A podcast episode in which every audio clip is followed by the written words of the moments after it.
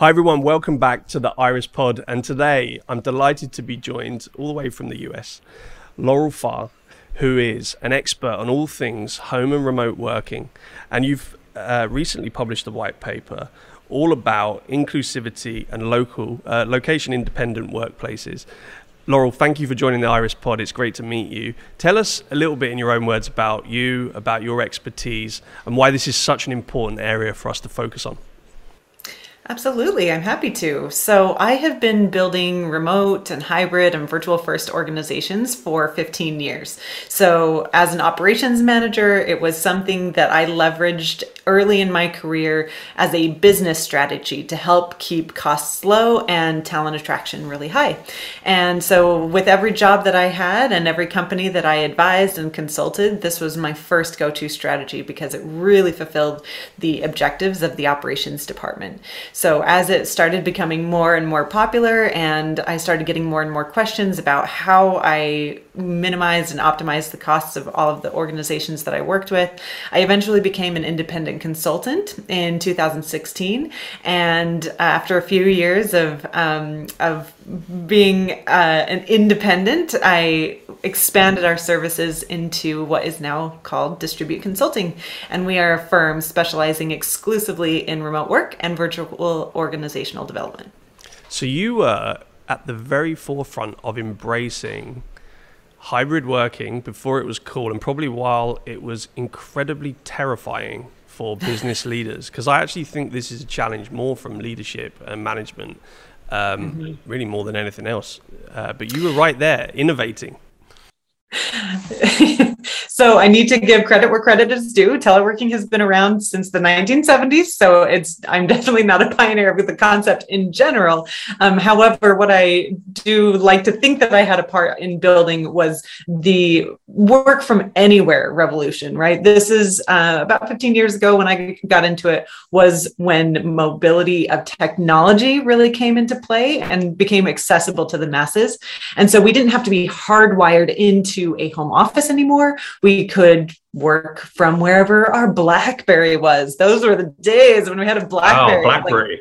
Like, I know, right? Like it was, I can't even tell you what that was like the days that we got a Blackberry and suddenly we truly were mobile professionals. So yes, that that is where we came from was building on the foundation that teleworking built and then really taking this into the concept of now that we can work from anywhere, how do we use that as a business strategy to revolutionize the future of work and to build full organizations that leverage this concept at scale in order to attract very, very diverse talent um, and to capitalize in markets that they wouldn't otherwise have geographic reach to.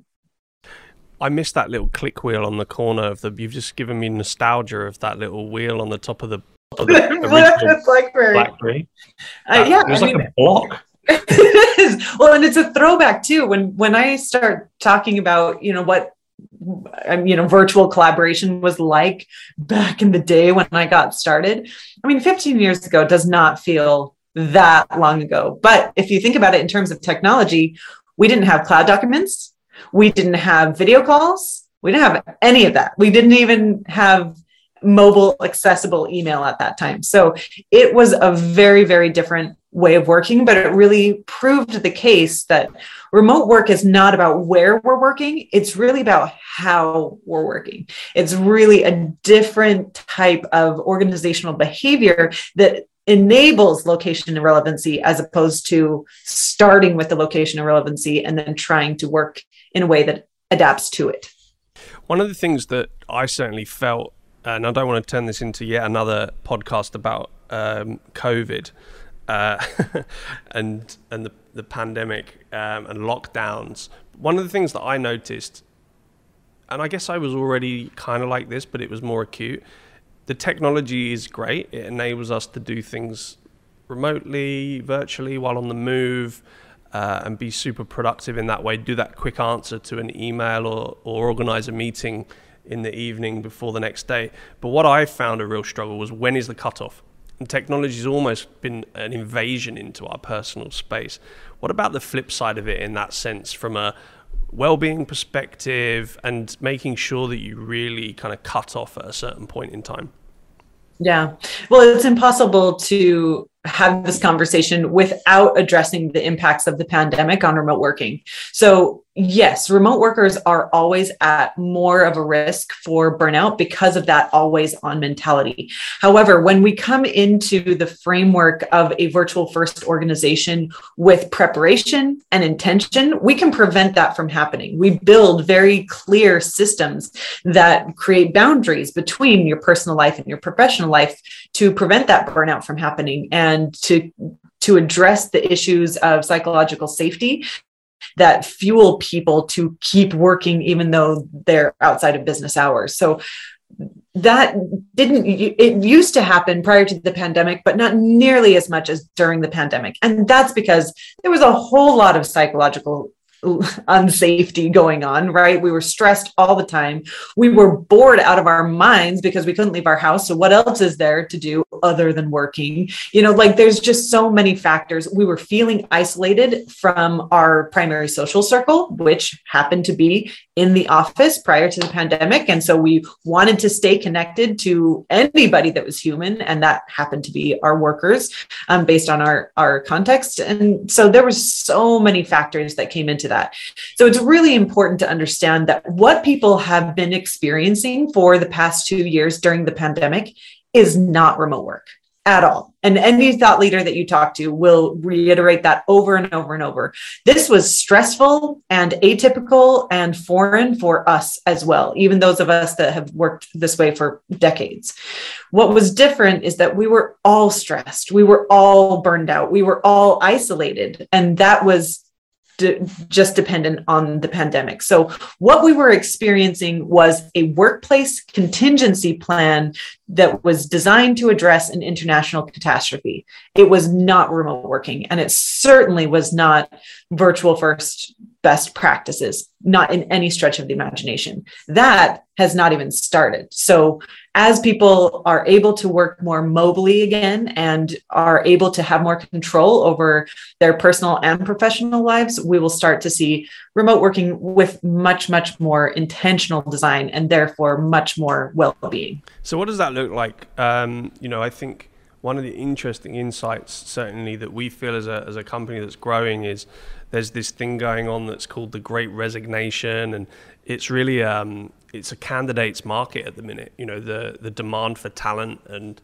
and um, capabilities and experience to bring in and, and help grow your business is has never been more uh, real. But also the demands for that flexibility have never been more um, obvious. Um, what do you see as the framework and this kind of balance now that we are returning to the workplace? Um, lay out a kind of vision for us of how this is going to be constructed. Yeah, well, to see the full vision, we actually need to start looking at this the data prior to the pandemic, um, because that's a very common narrative and a, a, common misunderstanding is that the employees are driving this change. However, if we look at the data, um, especially from Global Workplace Analytics, which was the primary source of data about remote working prior to the pandemic, um, the, the numbers then were that about 86% of the United States workforce wanted to work remotely m- more regularly, at least part time. 86%. Now, during the pandemic and even into the endemic stage, 83% of the United States workforce wants to work remotely. So that the, the, the employee demand for workplace flexibility has actually decreased over time. What has changed, therefore, is not the workforce demand, it's the workforce negotiation power. It's the, the ability for them to negotiate with their employers to say, hey, look, I can prove that this is possible. All of the excuses that you had before about not letting me work remotely or why it wasn't possible for the company, those have just been voided. So now, therefore, what is your excuse? What, what, reasons can you possibly give to me as a worker that shows that this is not possible long term so it's really what needs to continue happening is the leadership resistance will continue continue to change. The leadership resistance is what has been the, the barrier to success and the barrier to adoption all along. So that's what we will continue to change. And the more that we can focus on that, the more sustainable this will be as the work workplace trend. And not not necessarily the executives. Most people think that it's the executives that are resisting this. It's not. Executives have been remote workers for a long time. They're like oh yeah i'm always going to clients sites and and events so and true. speaking engagements. Like oh yeah I am a remote worker. Like they get it very early. It's the mid level managers that provide all of the resistance because previously and historically, their jobs have been very, very location dependent. They have physically been supervising the production of work. And so in a new environment, they feel very unsure about what their primary objectives and key performance indicators should be. That's.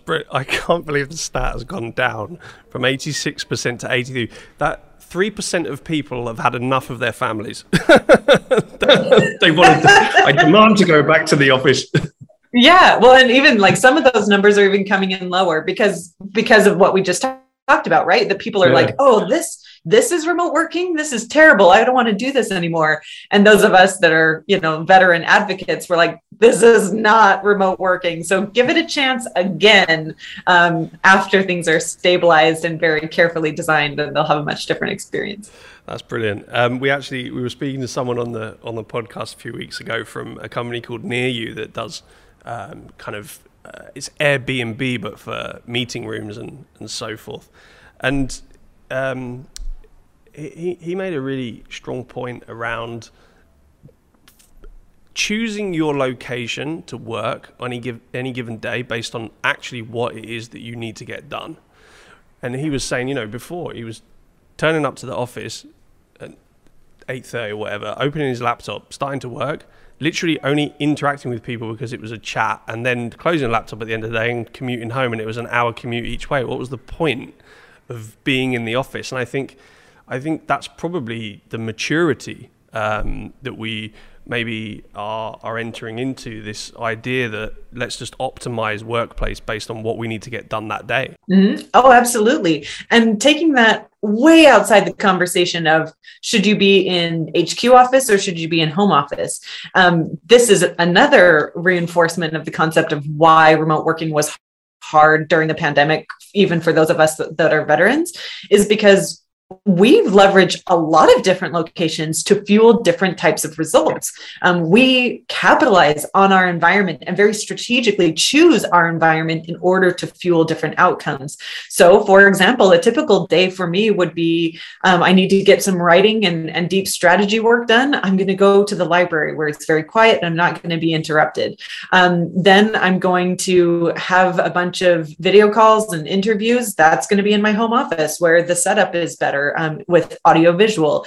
And then I'm going to have some client calls. And so I'm going to go, you know, somewhere else. And then I'm going to go somewhere else for some casual asynchronous work. Like we were truly mobile workers and and we didn't have that opportunity during the pandemic either. So yeah it's a the work from anywhere did not exist for the past 2 years. And that's what we'll start to see a lot more of is how do we not just work from different environments but leverage different environments to optimize different outcomes. Yeah i love that. I absolutely love that. And um, yeah it's it's nice to change your scenery can change your kind of I don't know, your neurons firing in some way, and um, and get get a bit of you know productivity by just changing that that viewpoint that you have. In terms of um, in terms of people that have um, maybe some disabilities or you know a sensory um, condition where the environment, both in terms of accessibility, but also then the ambience, the overload that's around you, or indeed on the flip side of that, the isolation if you're if you're on your own and that's something you struggle with. Um, how important is that for employers, teams to really understand and therefore build environments that are optimized for people with those sorts of conditions? Yeah, I mean, diversity and inclusion is always needs more attention period. Um, so when we are in a new work environment, it gives us this opportunity to see things in a new light and with a fresh start. On one side, we can see how equalizing the work environment and reducing traditionally uh, prohibitive factors like the ability to you know equally see and and ADA compliance like are is this a wheelchair accessible building? And and can everybody see me equally and hear me equally like in a conference room? It allows us to start fresh and to say okay this is a very flattened and equalized digital and virtual environment and this is a great opportunity for us as um, more traditional professionals to have some empathy for how hard it is to to adapt to new environments right? Like oh I, i'm this is a hybrid team and he's talking to somebody that i can't see on camera and that's frustrating for me and that is inhibiting my ability to be productive equally to him.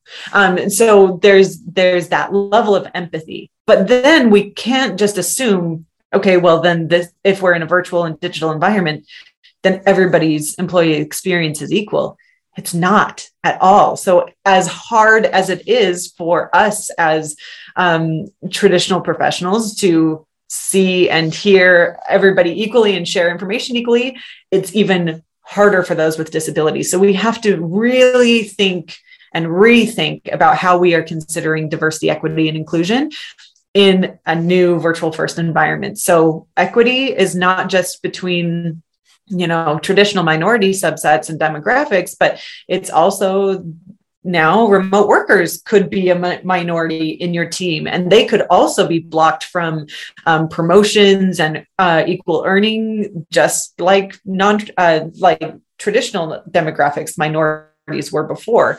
Um, we need to think about the uh, compliance of accessibility accommodations like can everybody see and hear everybody else equally just because we're on a video call does not mean that that's equal. So we need to make sure that our technology facilitates subtitles and translations and and transcriptions equally for those that maybe are hearing or visual impaired.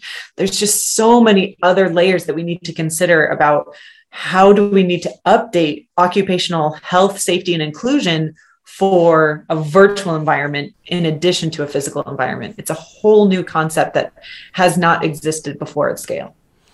And technology, um, how how can technology help? Uh, you know, obviously we're able to have this conversation virtually through the power of Zoom.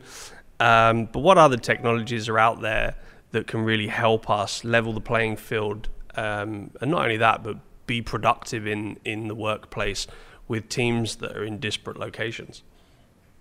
I think the most common case study of that that people love to talk about that's getting a lot of attention right now is the power and impact of asynchronous communication on workplace and workforce diversity. So traditionally in um, management capacities and in an office a lot of people were really concerned about oh how do i balance the introverts and the extroverts in meetings and in conversations? And and you know we can't really hire for neurodiversity because i need spontaneous thinkers that are good with quick thinking on their feet.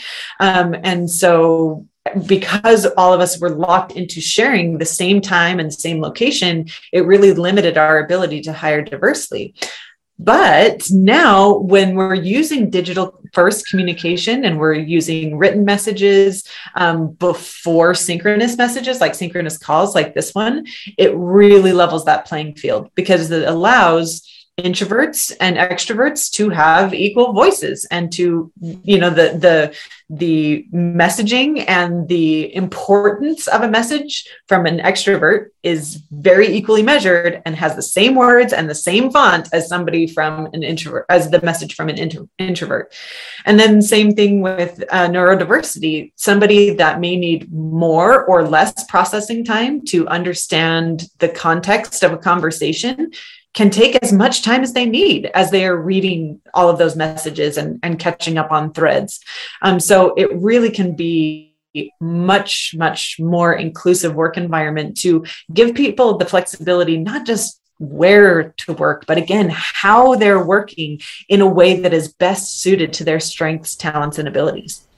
Yeah, I think it's, um, we've seen that level of, of technology empowering businesses, smaller businesses, startup businesses to to compete more readily with you know larger global enterprise level businesses, and that's been a great leveler. But then within the organization itself, how is it a, a leveler? There's there's a lot to win. There's a lot to win through that. Um, I guess just to flip it on on to the other side, is is there a bit of an overload maybe of of technology and products and things that pertain to improve our ability to work in this fashion? Um, you know, I I can't. Uh, I get a bit overwhelmed, to be honest with you, with the latest, you know, channel that I can do an interaction with a virtual team member via. I'm like, I, Slack for me is just another place that I can ignore um, seven million messages that I get a day. Um, what about the flip of it? Is, is it a bit too much for us to really contend with all of this stuff?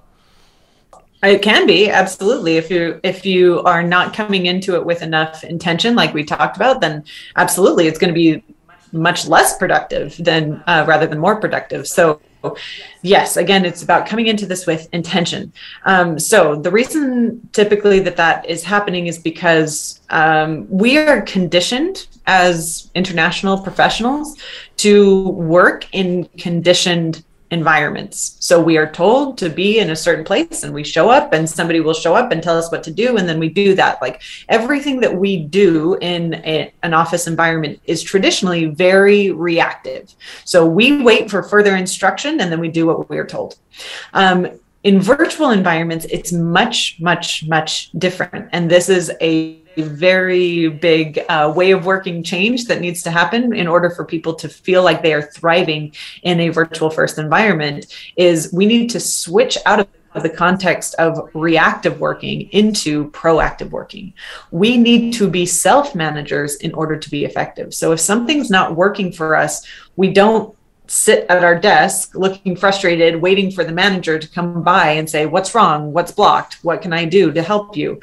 That's that's reactive and that's not going to be the the right solution instead we have to be proactive and that means being a self manager in all aspects of our employee experience so what do we need in order to be successful. We need to be in control of our time and our tasks and our energy. We need to be intrinsically motivated. We need to be responsible for setting notifications on Slack or Microsoft Teams to identify that we are only getting the messages that we need and that are relevant to us. We need to time block our schedules so that we are uh, only responding to messages in an efficient way and not being interrupted throughout our day.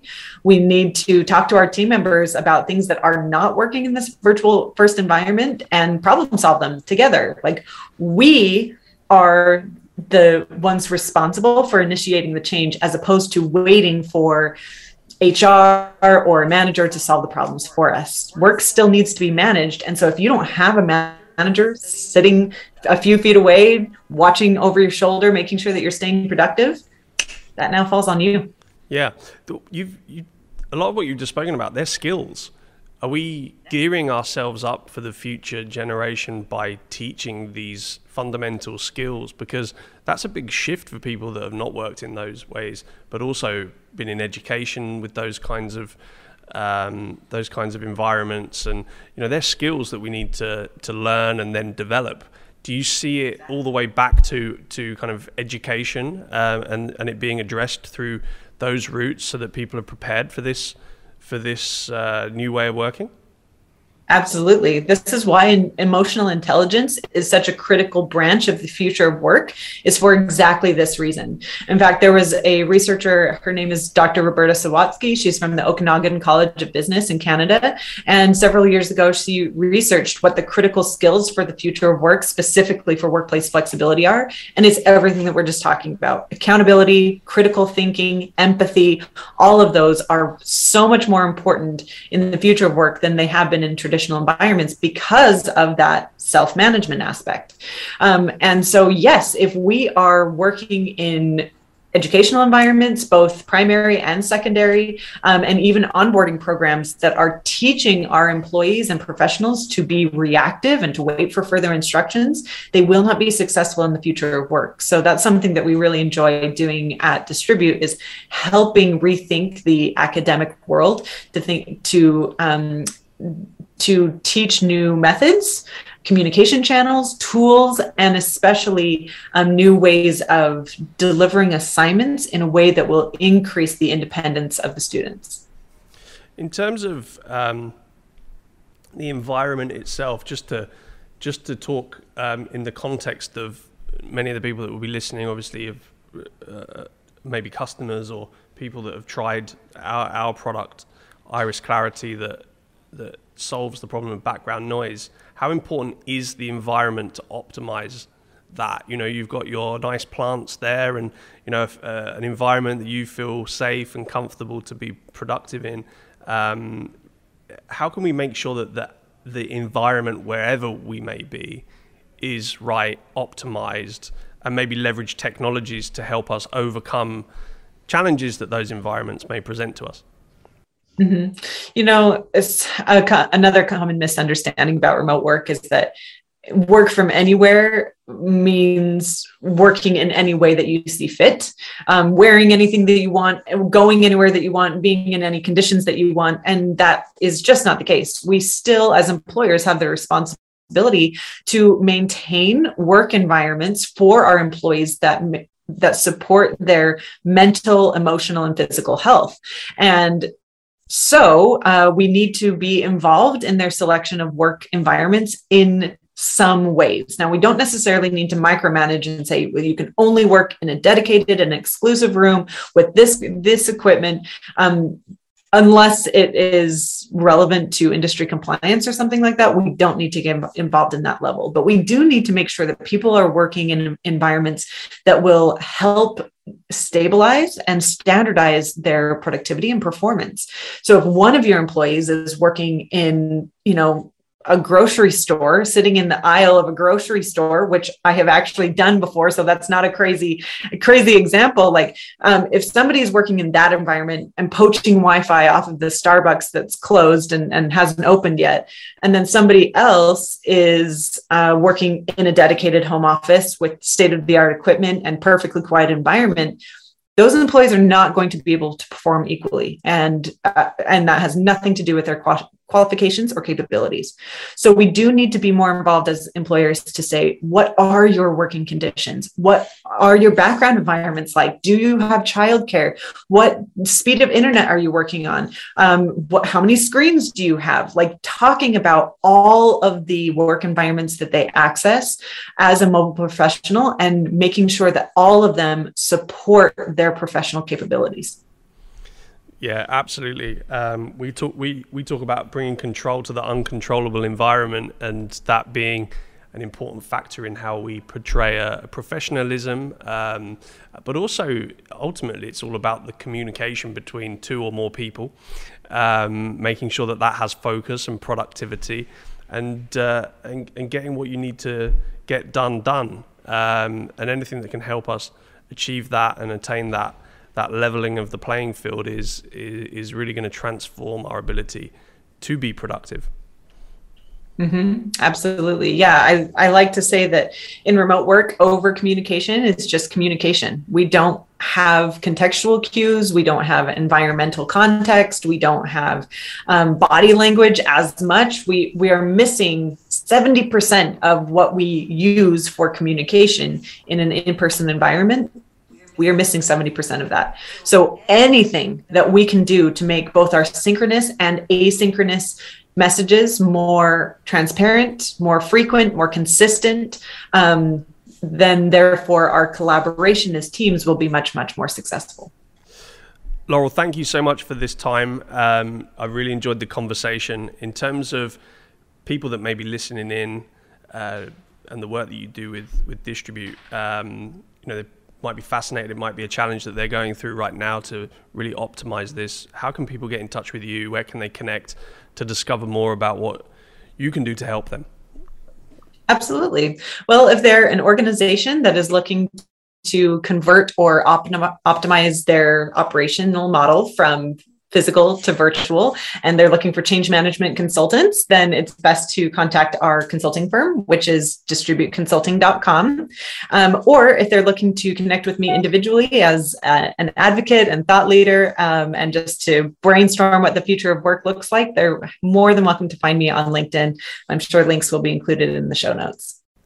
Yes, they will. And thank you so much. I'll be connecting and continuing this conversation with you. It's an area that we feel incredibly passionate about, and I think uh, it's the future. So, um, really big support of everything that you're doing, and look forward to staying in touch. Wonderful. Thank you so much, Tom. It was a pleasure to meet you. Thanks, Laura.